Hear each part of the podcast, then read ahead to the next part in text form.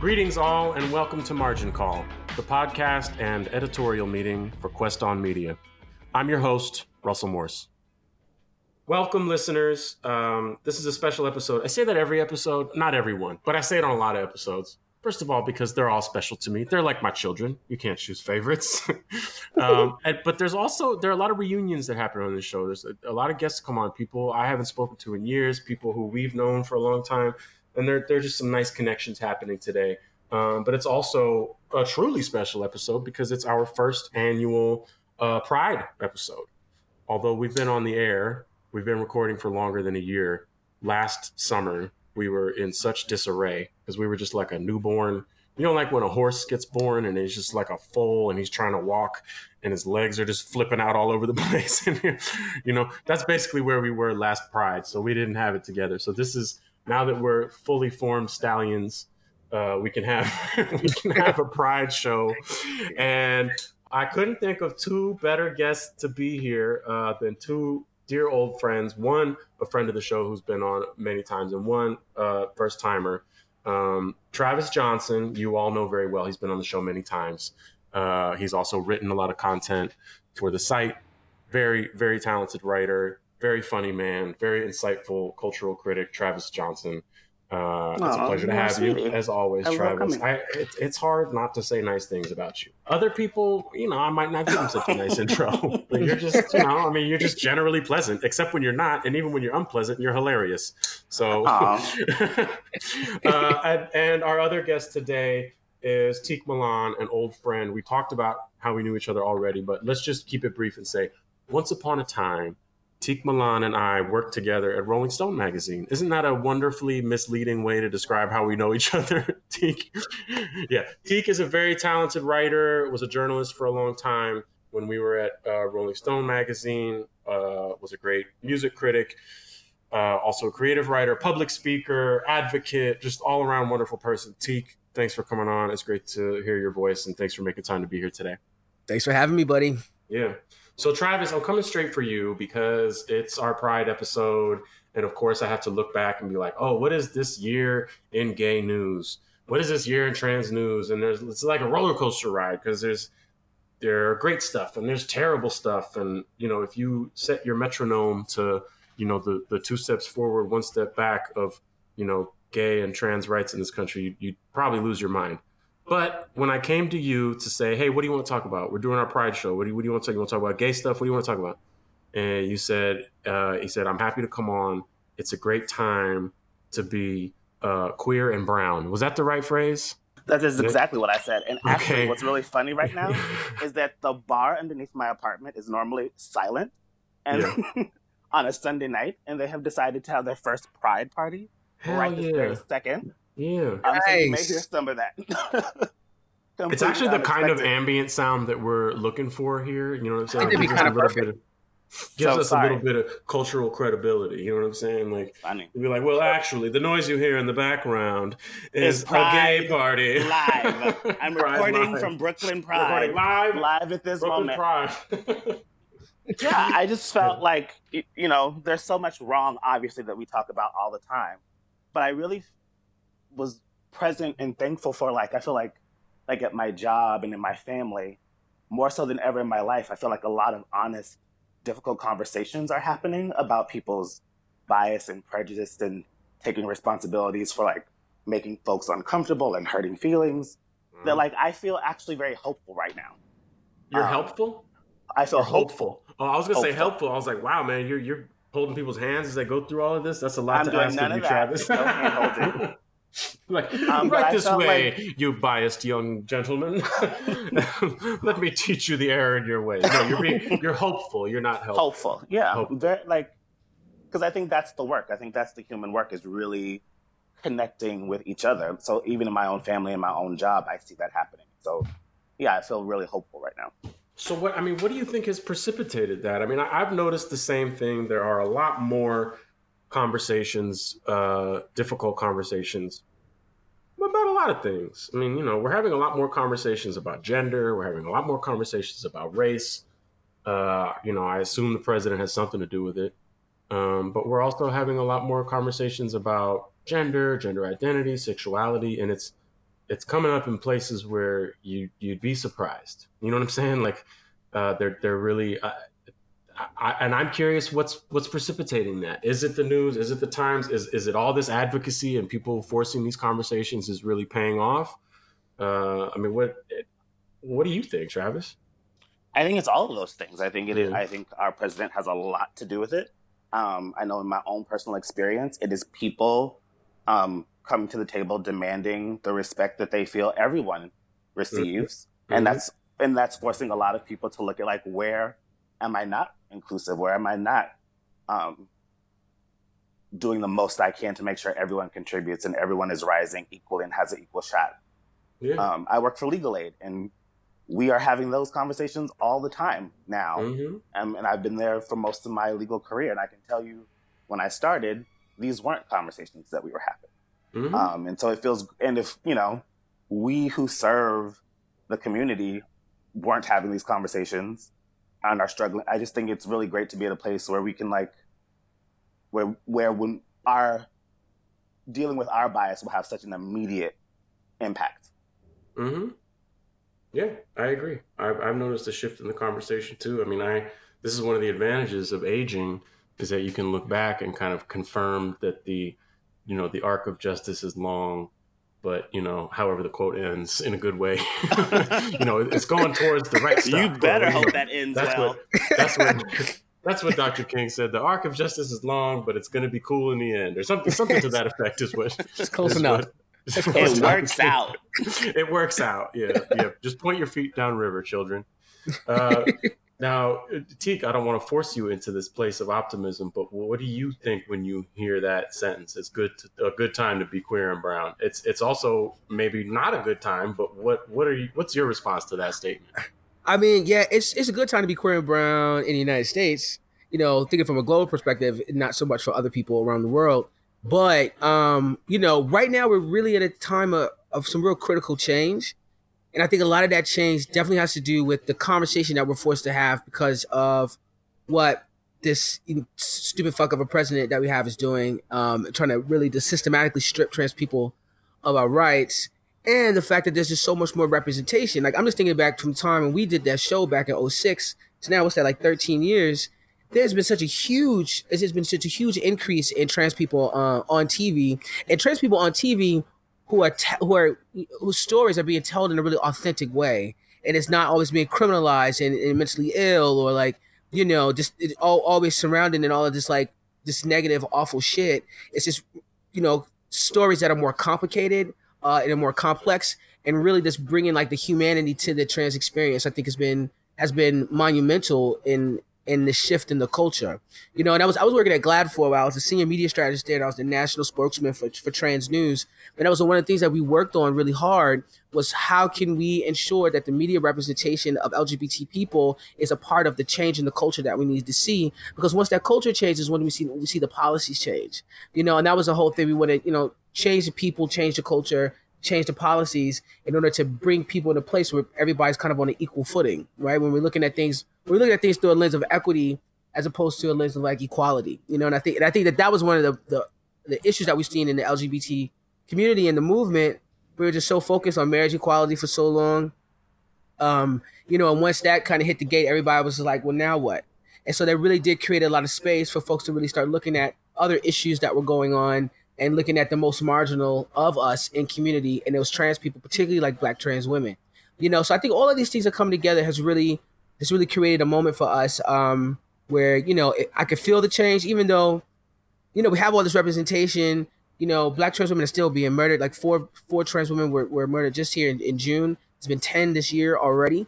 So you know um that th- there's still a lot that has to happen.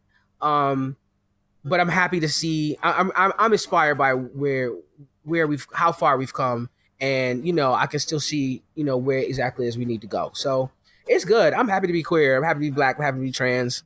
It's fucking great.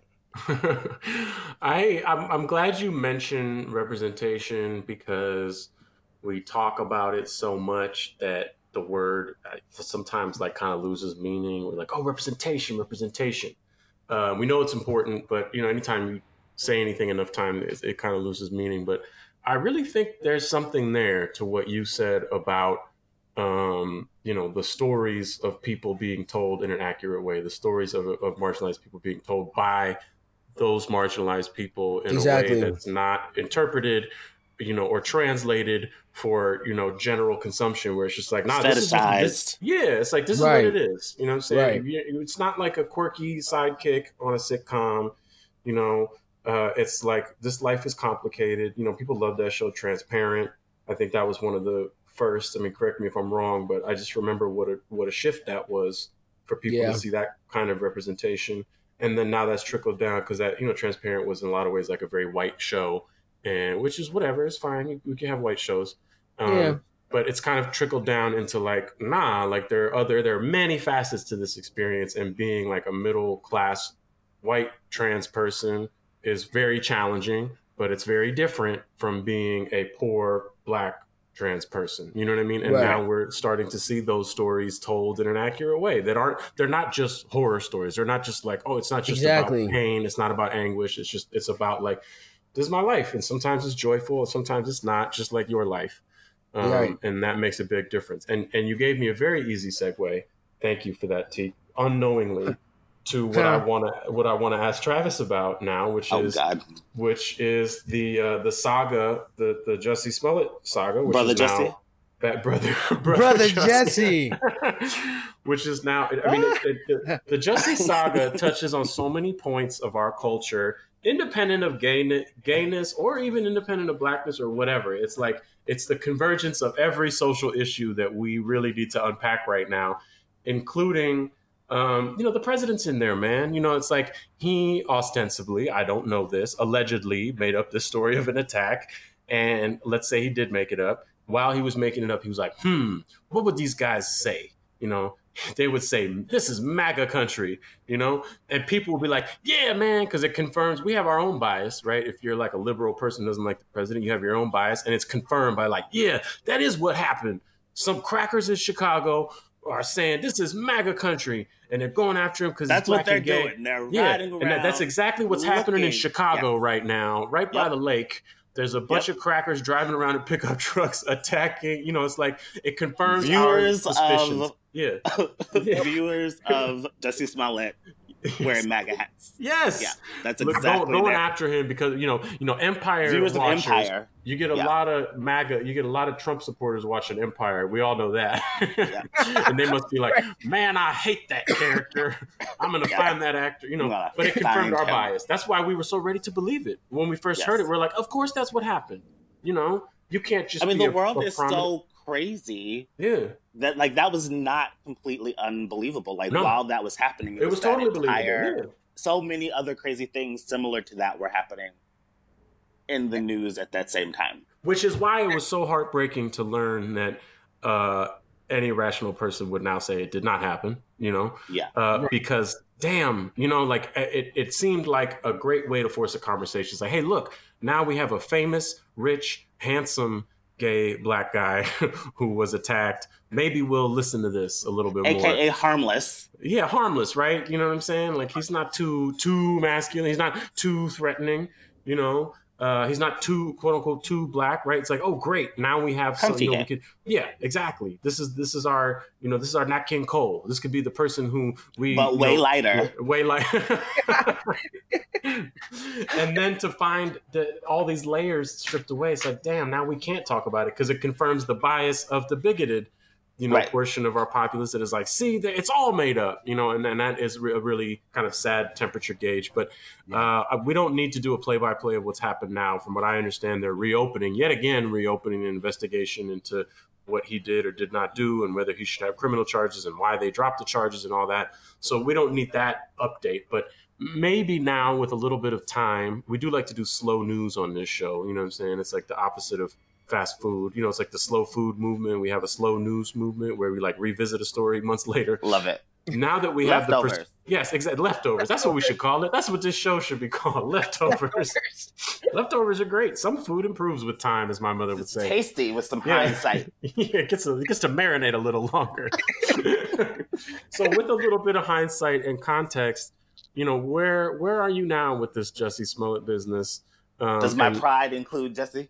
I mean, yeah, why? There's room in the tent for Jesse. He's a prodigal son. You know what I'm saying? Let's let's right. bring it. Let's bring him back. Brother. Where where are you with it? Because you never said "damn you, Jesse." You just said, "Wow, man, what a mess." Uh, is that is that still where you are? Um, yes. in a word, I.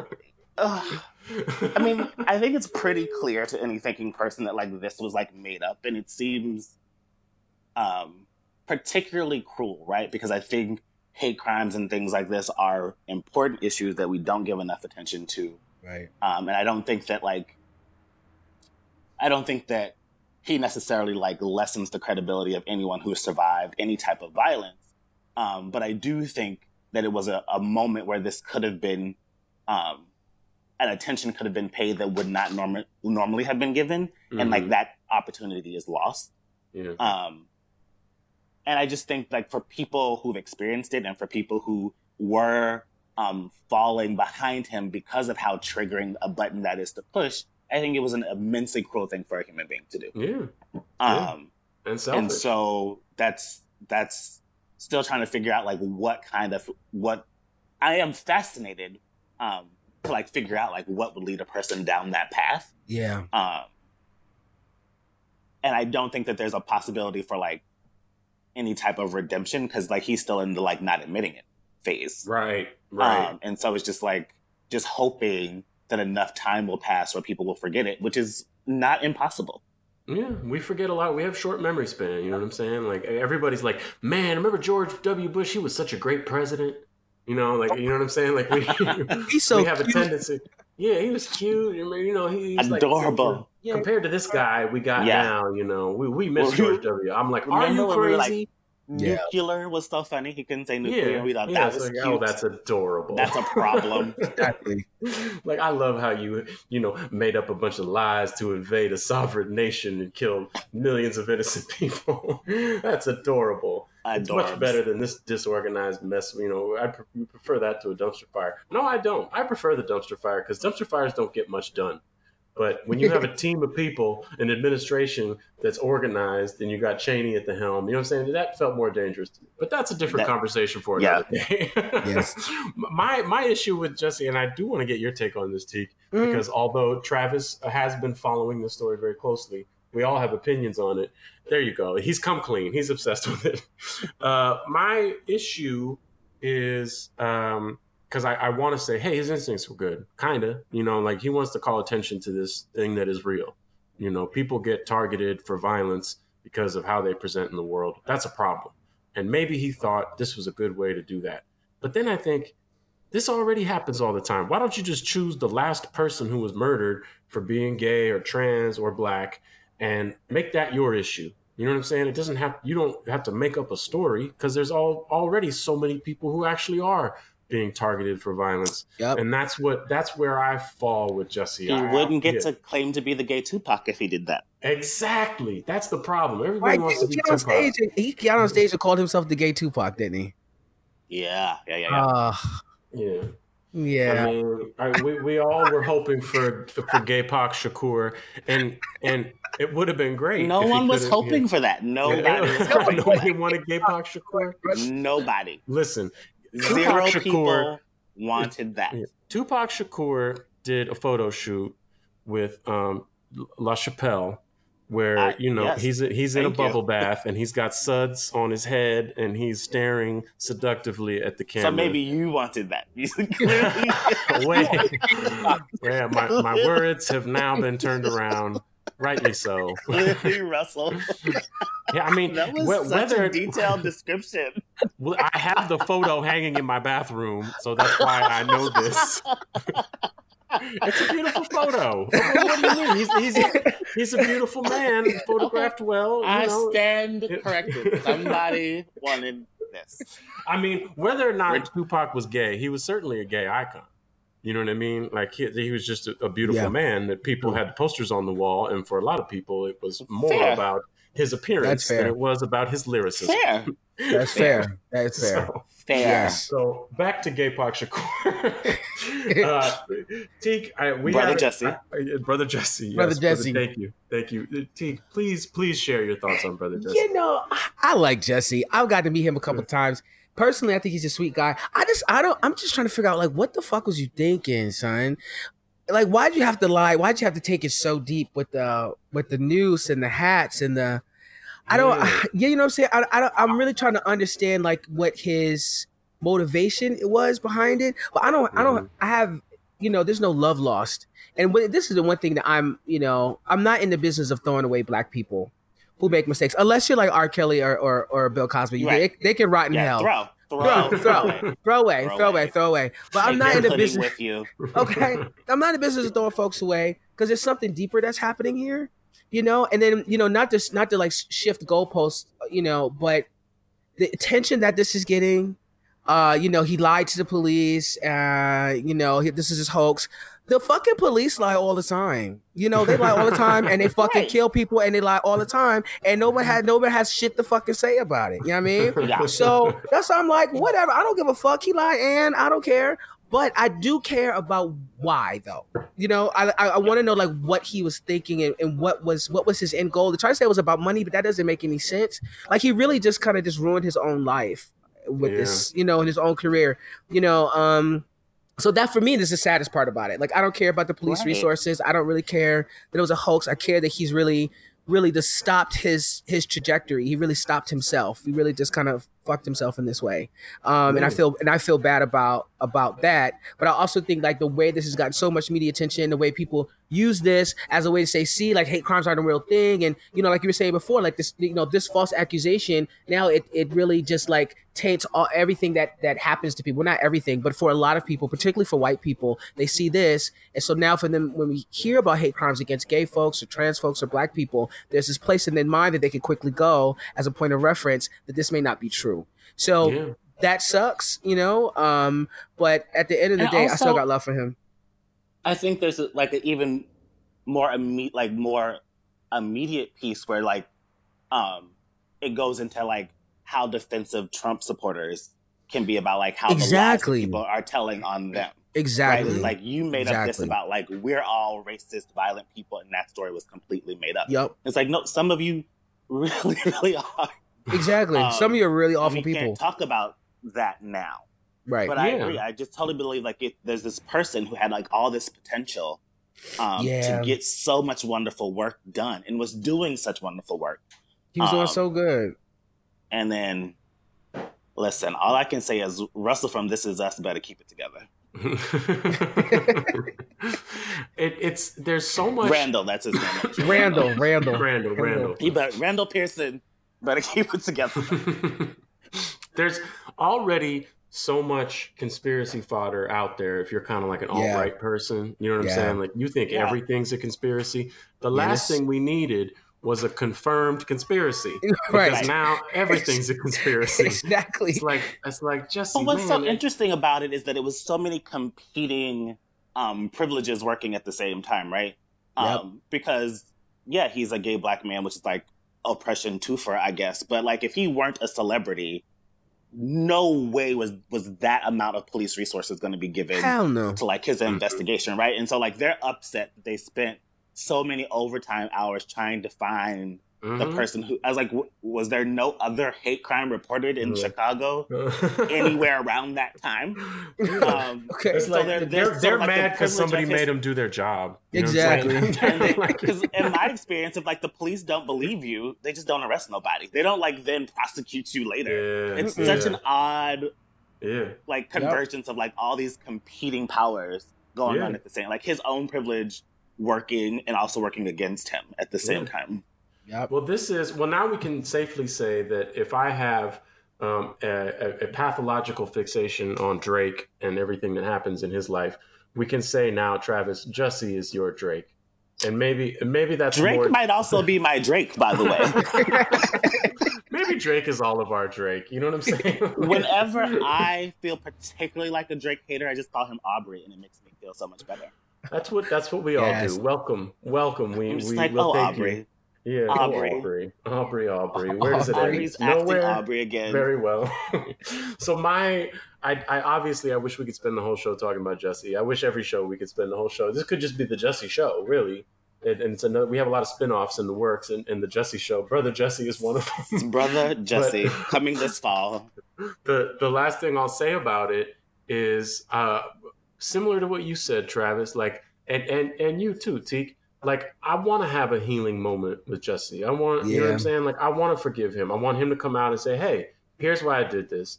And it was really silly and stupid, and I recognize that it hurt people, but these were my instincts, and I apologize because I know I hurt a lot of people, and I, I want to come back into the tent, you know. Yeah. Um, but, but he's kind of denying us all that moment of healing by by maintaining his innocence, which I guess, and maybe I'm starting to sound like a uh, district attorney, where it's like, listen, just come in and say you did it, so we can get this over with, you know. And so I'm not. It's like obviously I work for the public defender's office, so I don't want anybody to come in and admit their guilt. But in order for us all to heal, you know, that's that's why this story is still it's not resolved for me because I haven't had that healing moment. We haven't had that healing moment with him, and and Yeah. maybe it will come. You know, maybe, maybe it will come, and I'm I'm open for. I'm ready for you, brother Jesse. Please. yeah, he need to he need to go on Oprah. He need to sit down with Oprah or something and do a little redemption tour or something. Oh, you know that's I a mean? great idea. Okay, Just sit down with Tiq, We know if, if if anybody has Oprah's phone number, it's you. Can you please just reach out? and be I mean, I could Oprah." possibly make that happen. You know. Yes, just make the call. Just make the call. We trust you. You've been tasked with this now. I don't have those kind of phone numbers. I numbers. feel like he has to go back to Robin Roberts because that's who he made a fool of. That's who did the first mm-hmm. interview. He has to go mm-hmm. back to her. Oh right. That's true. You know who I really want to see do this is Wendy Dam Williams. Oh, That's yeah. what That would be a five minute interview. That's it what would just be should do that. competing shade. The stage would explode from shade. It would be so shady That you couldn't just- see anything. right. You'd be like, wait, who's up there? What? It would just Who's be a talking now?" podcast. There'd be no video. so, the message from Quest on Media. First of all, brother Jesse, you're welcome to come on our show anytime if you want to have this healing moment. It'll be our most major scoop. But if you do go on Oprah or Wendy Williams, I will be watching and I'm ready to forgive because that's the kind of person I am, and it sounds like Travis is ready too. Um, Yeah. But I, I mean, I grew up in the Baptist church. We don't, we do shame, so just show some shame. Yeah. We'll yeah. You don't have to I- be you know, genuinely sorry. Yeah. Just as a as a recovering Catholic, I can say we do the same thing. It's your, your traditions are not your own. they are they are they are cross. They are what do they call it? Interfaith. It is an interfaith practice. There's an of shame. cross to bear. That's the appropriate metaphor. Yes, it is. Um, so, uh, Tiq, I want to come back to you. We we did I- talk a little bit before we started to record about um, a subject that I, I love to hear you speak on, which is masculinity. Um, Sure. Because you don't talk about it in a way where it's like, oh, this is gay masculinity or this is, you know, straight masculinity or toxic masculinity. You talk about manhood. And I, I think it's always important to talk about manhood and the good things about being a man and the bad things about being a man. And I'm glad that we're finally really confronting ourselves and our shortcomings. Yeah. Um, but I, I think part of the reason that your words resonate, not just with me, but with lots of other people, is because um, even though uh, this this conversation has also changed and died down because we've heard the phrase so many times, but we've talked a lot about the way that men act towards women uh, in the past year or so with Harvey Weinstein and Me Too, uh, which forced a lot of important conversations. And and a big part of that was what the hell is wrong with men? And maybe that's Yeah. the way the wrong way to ask that question. And I don't know what the right way is, but Yeah. I'm I'm I'm starting with the man in the mirror, as another prob- problematic person once said. um, and- but we'll just leave that alone for now. Yeah. I'm starting with the man in the mirror, and I'm asking these questions. But you have a real gift for contextualizing that that conversation, and you have a you know I think it's fair to say a unique perspective as Yeah. a trans man to talk about masculinity. Yeah. Um, so what are and you do a lot of public speaking. What are the Yeah. themes now? What are people asking you when you uh, appear publicly to have these conversations? What is the what are the mo- more challenging questions? How are you trying to come to terms with your own masculinity and what what you know what society puts on us as men? Yeah. Well, this is what I found as a as a speaker. This been, been one of my frustrations as a speaker. You know, I travel the country. I go to probably you know 20, 20 universities a year, um, talking about you know what I call organic masculinity, talking about um, talking about sex and consent, um, feminism, all these things.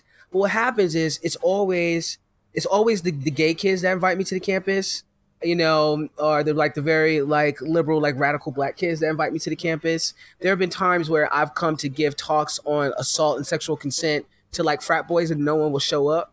you know what I'm saying? So that's been like that's been, that's been like the biggest fucking the biggest fucking yeah. frustration for me is that I'm not able. It's been not necessarily not able, but it has been very very challenging to really reach the people that I feel need to have this conversation, who need this need this more mm-hmm. than just like the queer kids, need this more than just like the more in, in, enlightened, you know, people of color, but more like, you know, the straight, you know, the, the straight cisgender uh, white boys and black boys, because you know, men, black, white, whatever, I, can be real fucking trash bags, um, you know, but aren't aren't having this conversation, um, and aren't ready to have this conversation, and and like you said, it does start with with with the man in the mirror, and I think that there's something about masculinity um, in a traditional sense, when we think about it, that's that doesn't create space for us to be really uh, self-reflective.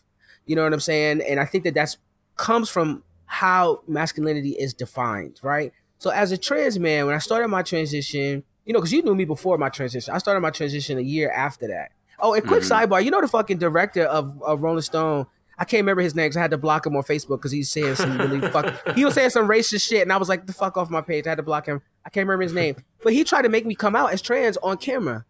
You yeah. know what I'm saying? Because he and I had a conversation about it while we were in Denmark, and then he got on camera. He was trying to like get me to do it, but I, I couldn't. But anyway, so anyway, so when I transitioned, um, you know, did my legal transition, my medical transition, but I had to think about what the social transition was going to look like. And I think that I had a I had a, a warped kind of idea of what it meant to be a man in the world. Like I thought I was just going to be like this stoic person, and I was just going to be this hero, and I just gonna I was just going to have all the answers. And there was this, you know, there was this this place that I was supposed to land just because you know I'm taking a shot of testosterone every two weeks. Um, and what I come to find with masculinity is that masculinity is is, is really like wounded in a lot of ways, and, and I think it's wounded because so much of masculinity is defined by things outside of itself. It's like you know men are so focused on being men for other men instead of being men for themselves and being men for like the women and feminine people in their lives right? And are so focused on like i'm a man because i can control this because i i possess this because i won this because i'm better than this. But what happens when you take all of that away? And what kind what is left of your manhood when you stop comparing when it's when it's not about its relationship to everything else in relationship to something that's really tethered to your spirit you know um yeah. and and that's the that's the that's the place that I, I try to approach my manhood and my masculinity from it's just it, it, it, it being something that's really self-determined you know it's something that's not imposed and that's the thing that i, I see with men particularly with with straight men particularly with with cisgender men you know um that the ma- masculinity is a box that they have to go into instead of a box that they've created for themselves or a place that they've mm-hmm. created for themselves. You know, and I think that masculinity is much more complicated and much more complex than what we allow it to be. You know, there's a there's a place for masculinity to be strong and be compassionate. You know, nurturing is is something that is a masculine trait. You know, it's it's important for us to have, you know, emotional health and be able to you know, have a relationship with our emotions without without feeling like you know, it's tearing down our masculinity. Like, so there's so many things that can just that fuck up a man's masculinity. Like something as like simple as like the color pink. you know what I'm saying? It's like, oh god, yeah. color pink. Now I'm not a man anymore. Like it's that's dumb shit. Unless you're Cam'ron, because that nigga can rock some pink. You know what I mean? fur, um, pink fur, a pink It'd fur, and a, and a pink Hummer, and in a pink Hummer with a pink phone and a pink flip phone. you know what I'm saying? But you know, it's just it's just so many things that can undo men well, what is it? Well, what is it that fortifies us? And that's and that's the place that I that I'm trying to understand, and the place that I, I'm working at getting to is really understand what fortifies me as a man, and really letting go of the things that can that can that can take it away from me. There's not too many things that can take my manhood from me because my manhood is something that I cultivated on my own. I wasn't born into this. You know what I mean? This is this is something that I evolved into. You know, so it's it's mine to make. And I think that as a transgender man, what I what I try to explain to people is that you know my experience, my transgender experience is something like inspiration, motivation for LGBT people and trans people, and all of that. Yes, yes, yes. But at the same time, I think that a lot of straight people and cisgender people can also learn from the trans experience because it's about self determination. And we all have an experience of gender, even if your gender isn't something that you, you know, were didn't like quote choose. You know what I'm saying? As mm-hmm. cisgender people, you have an experience of gender, but what does it look like to be in control of what that is instead of having everybody tell you how you're supposed to be in the world? you know, and that's what that's what has meant for me to be a trans person. That you know, I said this is this is the man that I am, this is the person that I am, and I'm going to do it exactly how I want to, you know. And I think that there's a there's a freedom in that, um, and I think there's a freedom in that that I think um, you know cis straight people could should adopt to be to be healthier in their gender. I this is why I love hearing you talk about this subject. It's because these are things that I think about all the time as they relate to myself and people yeah. that people in my life, men men who yeah. I love. Um, but I'm just not able to say it very eloquently. So yeah. there you have it. T being my spokesperson spokesperson for myself in in a semi defense of masculinity, because I you know I get very I, I've been hung up on the phrase toxic masculinity because on the one hand I think it's good that it identifies a real thing. There, that mm-hmm. is a mm-hmm. real thing. Um, but sometimes I think it, it gets mistaken as like a redundant phrase. Like, you know, uh, uh, you, you, might say, oh, you don't have to say toxic masculinity. You could say masculinity because, you know, it's inherently toxic. And I think that's wrong. Mm, I think that, yeah. you know, I think that's how it's interpreted a lot of the time. And maybe that's not fair yeah. to say, but I, I feel that way because, you know I'm saying? I'm a man and I identify yeah. as a man and I like being a man and I know that there are good things about me and I know good men and I don't like making generalizations about any group, even if it's a group that's experienced privilege, you know? Right. Um, so I, I, push back a little bit on it because, as you said, there are wonderful things about what we call masculinity. Mm-hmm. And something that I think we forget in the conversation about toxic masculinity is that a lot of that is imposed upon us. A yeah. lot of that is social conditioning. And we talk a lot about social conditioning to help to explain the, the behavior of, of you know groups that are often victimized you know we talk about women a lot of the times and mm-hmm. behaviors that you know it's like oh like women are socialized not to be let's say assertive in the, in a work environment or something and that's a social imposition and i and i believe that to be true um, right. But a lot of this behavior that that men exhibit, that's that, that we exhibit, that I exhibit as a man, that's not good behavior, is something that I'm wrestling with because there is a lot of social pressure and there is a lot of social conditioning. And yep. the way out of t- toxic masculinity to me is identifying, as you said, better than I can say it, uh, identifying like what what do I like about masculinity and being a man and, and being strong um, and mm-hmm. and and taking care of your family and those, you know what I'm saying, the things that we yeah. associate with masculinity and tenderness, you know, and yeah, uh, the things that should be celebrated, and how do we separate that from what's been socialized into us that is not right. good, um, right. and and that's I, it's very helpful to hear you talk about it again. It is a very unique yeah. perspective to be a trans man because you have to think about you have had to think about your masculinity more than most cisgendered men because we yeah. you know what I'm saying we just are as we are. You yeah, know? it's it's about it's being intentional. You know what I'm saying? And I think yeah. intention, being intentional in this life is so important. You know, as as men, as human beings, you know, we should live our life with with the greatest of intention, like every single day, and really working intentionally to be our best and most authentic selves. And I think in terms of gender, oftentimes we don't do that as men. It's just we are who we are. And I think I, I think right. you're right. I don't think that masculinity is inherently toxic. Um, I think masculinity is is very toxic, but I also think that there are modes where there are places where masculinity is really healthy, and we have to be able to be a fair witness. You know what I'm saying, and be able to talk about both of these things. But in order for us to have talks about what healthy masculinity is and start to grow that, we as men have to be accountable to how we contribute to the toxicity of masculinity, whether it's through our personal behavior or or just for the fact that we benefit from a system that is really violent and exploits women and like just being able to to say that out loud like we benefit from these things and being intentional about about um about separating ourselves from that. Like like not really like not being um not being committed to to that type of oppression. You know what i'm saying? Like like, you know what i'm saying? Like I, I think that that's that's that's just really important. Like even like when I, when I think about like my, my white friends who are really enlightened, I don't have a lot of white friends, but the ones that I do, um, are white people who have really like divorced themselves from this idea of whiteness. You know what I'm saying? Mm-hmm. Like that, mm-hmm. you know what I'm saying? And so that's what I'm saying. Like this idea of that toxic maleness, how to divorce yourselves from that and to come out of it better. And the only way we can do that is to be accountable. And the problem with being accountable means you have to be vulnerable and that's and and there's that right like masculinity mm-hmm. is always put as like an, an, opposition to being a man in opposition to being vulnerable but if you can't be vulnerable right. then you can't be courageous and then you can't change yeah. you know what i'm I saying i also think part of that is also like we can't even have the conversation about how we are also victims of masculinity, right? Exactly. Like how we are also harmed Yep. Mhm. um, by these notions Yep. um, for that same for that same reason. Yep.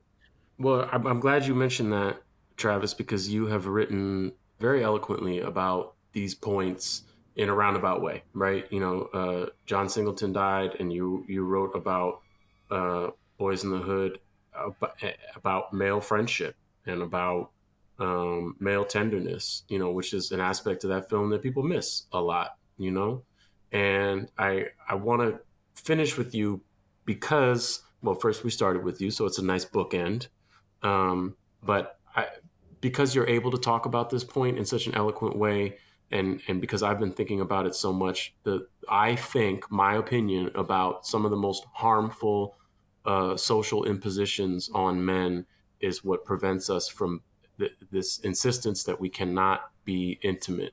You cannot have. It's so difficult to have a truly intimate, uh, vulnerable relationship with another man or another person for that matter um, because of you know a lot of it's sexuality. You know this feared perception of being gay, right? Whether you're straight or Right. gay, you're afraid, you're afraid Right. of that perception, and that inability to have these. You know, oh, oh, we fight against it, and we we we fight for the right to have these intimate friendships, but it's something that we have to be aware of and something we have to fight through. Um, and I'm just curious to hear from you, Travis, the role um, that that those relationships play in that kind of healing. You know, if if you have found that your ability to overcome that has come from uh, letting down that fear and and having those kind of intimate relationships that are not sexual relationships, whether you're gay or not, um, that really are just intimate relationships of vulnerability with other men. And that's what allows us to grow and perhaps overcome some of that social conditioning. If you think that's true, Travis, I don't know.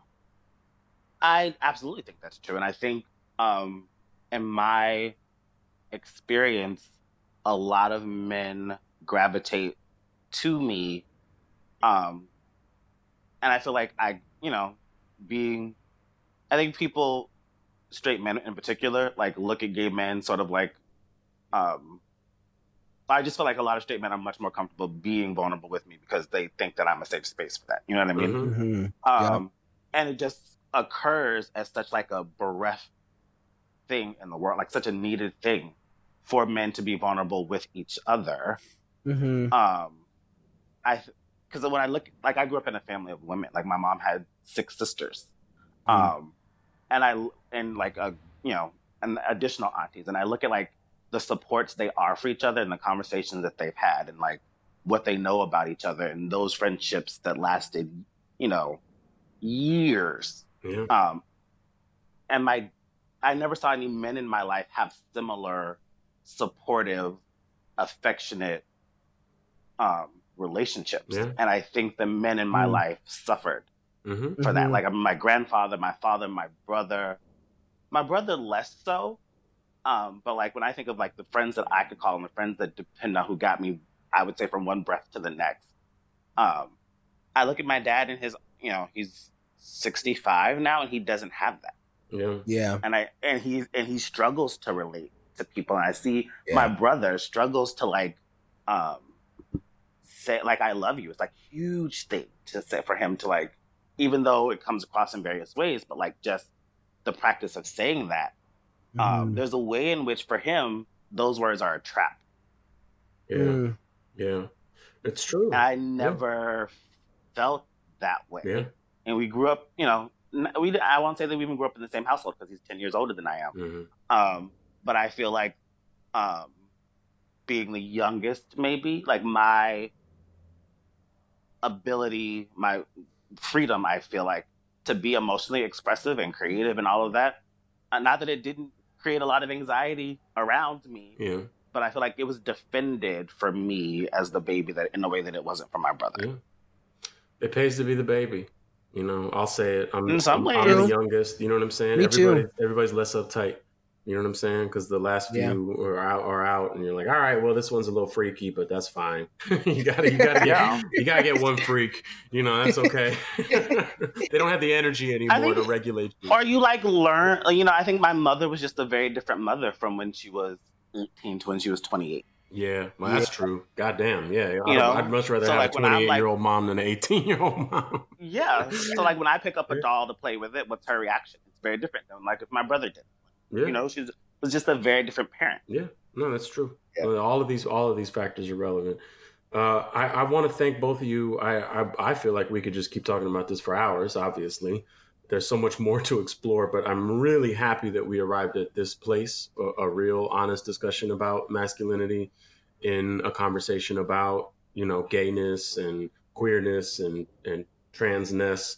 Uh, because there's central tenets that sometimes we forget because it's a big hodgepodge and we think that these masculine issues only affect cis men or whatever. You know what I'm saying? Straight cis men. It's like we all need to be checking ourselves around this stuff and we all need to sure. own own part of it and that's kind of what i really admire about you Tiq is like you're you don't you never present it like listen i don't have these problems because i'm a trans black man you're like listen i have all of these problems all i have them i have them in you know and then some because of yeah. who i am and i think that's important just because you know you have one aspect of your identity that absolves you you know you're, you're not off the hook we're all we have to be a part of the solution i'm just very happy that this is where the conversation led us. Uh, so I thank both of you for being here. Tiq, this is fantastic. Please come back over and over again. Um, yeah, man, invite me back. I'll come yeah. back on. Please do. And Travis, it's always a pleasure to have you. I look forward to seeing your copy you. of the latest developments in the Jussie Smollett story or whatever else you want to write about. Although I really want that Jussie story. Um, so thanks, thanks to both of you. Thanks as always to our producer Eming, who was very patient uh, in our tangents and somehow makes all sense out of all of this. By the time you guys hear the episode, you're not going to believe it because it's going to make so much sense. um, so, so thanks again to Eming Pionside. Thanks to all of our listeners. Until next time, quest on, everybody. This episode of Quest on Media's Margin Call was produced in Richmond, California.